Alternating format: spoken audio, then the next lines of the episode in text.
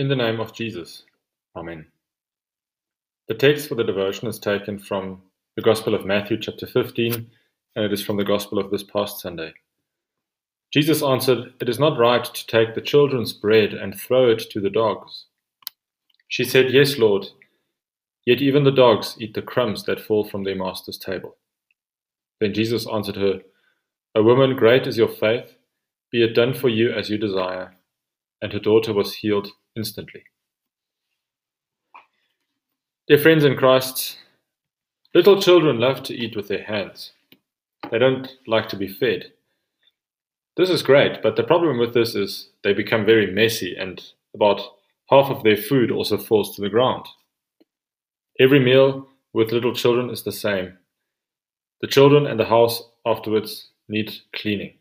This part of the meal is not very nice, neither for the parents nor for the children. When the weather is good, we like to eat outside, mostly because we don't then have to clean half the dining room afterwards. Outside, the dogs do the cleaning up for us. And of course, the food on the child's plate is not intended for the dogs. It is not intended to be eaten by them, it is intended for the child. Jesus also says this it is not right to take the children's bread and throw it to the dogs. No, the food for the dog, for the, ki- for the kids, is intended for them. They should have enough to eat. They must be full. They must grow up and become strong and healthy.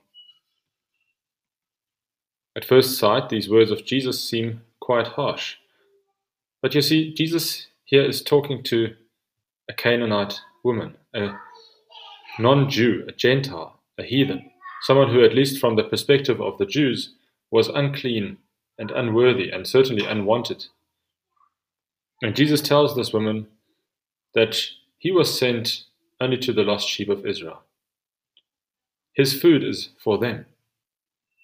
That was the age old plan of God for his chosen people of Israel.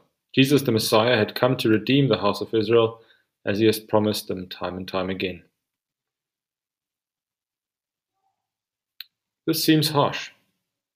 And we ask ourselves, how can this be? How do we make sense of this story, of this account?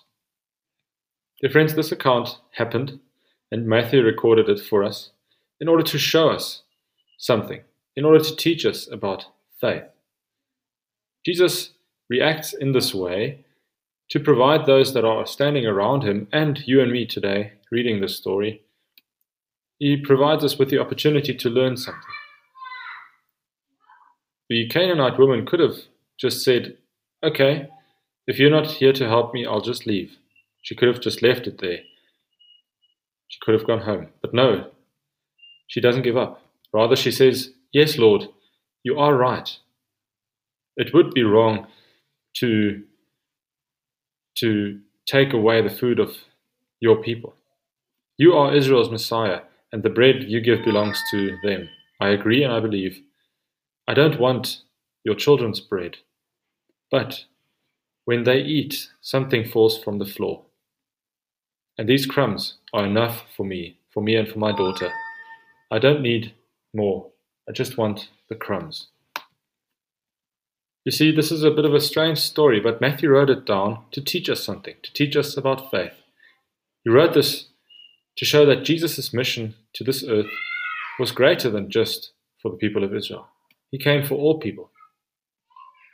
At the end of Matthew's Gospel, Jesus will send out his disciples to baptize and teach all nations.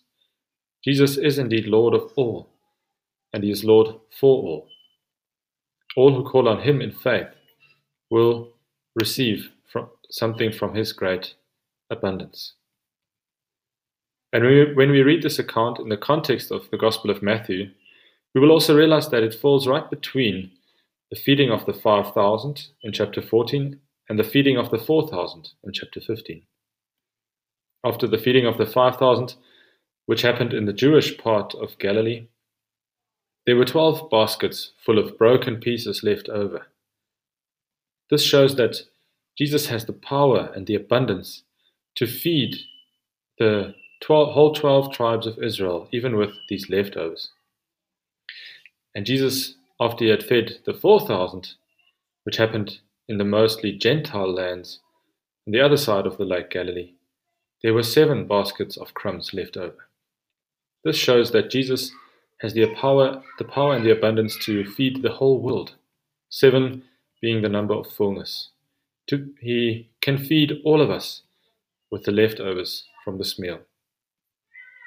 This lesser account of the feeding of the 4,000 therefore shows us that even, Jesus, even though Jesus was first and foremost sent to gather the lost sheep of Israel, he did also come to save the whole world. All those who believe in him, Jew or Gentile, will be saved, including you and me. Thanks be to God. Let us pray. Guide me, O thou great Redeemer, pilgrim through this barren land. I am weak, but thou art mighty. Hold me with thy powerful hand. Bread of heaven, bread of heaven, feed me till I want no more. Feed me till I want no more. Amen.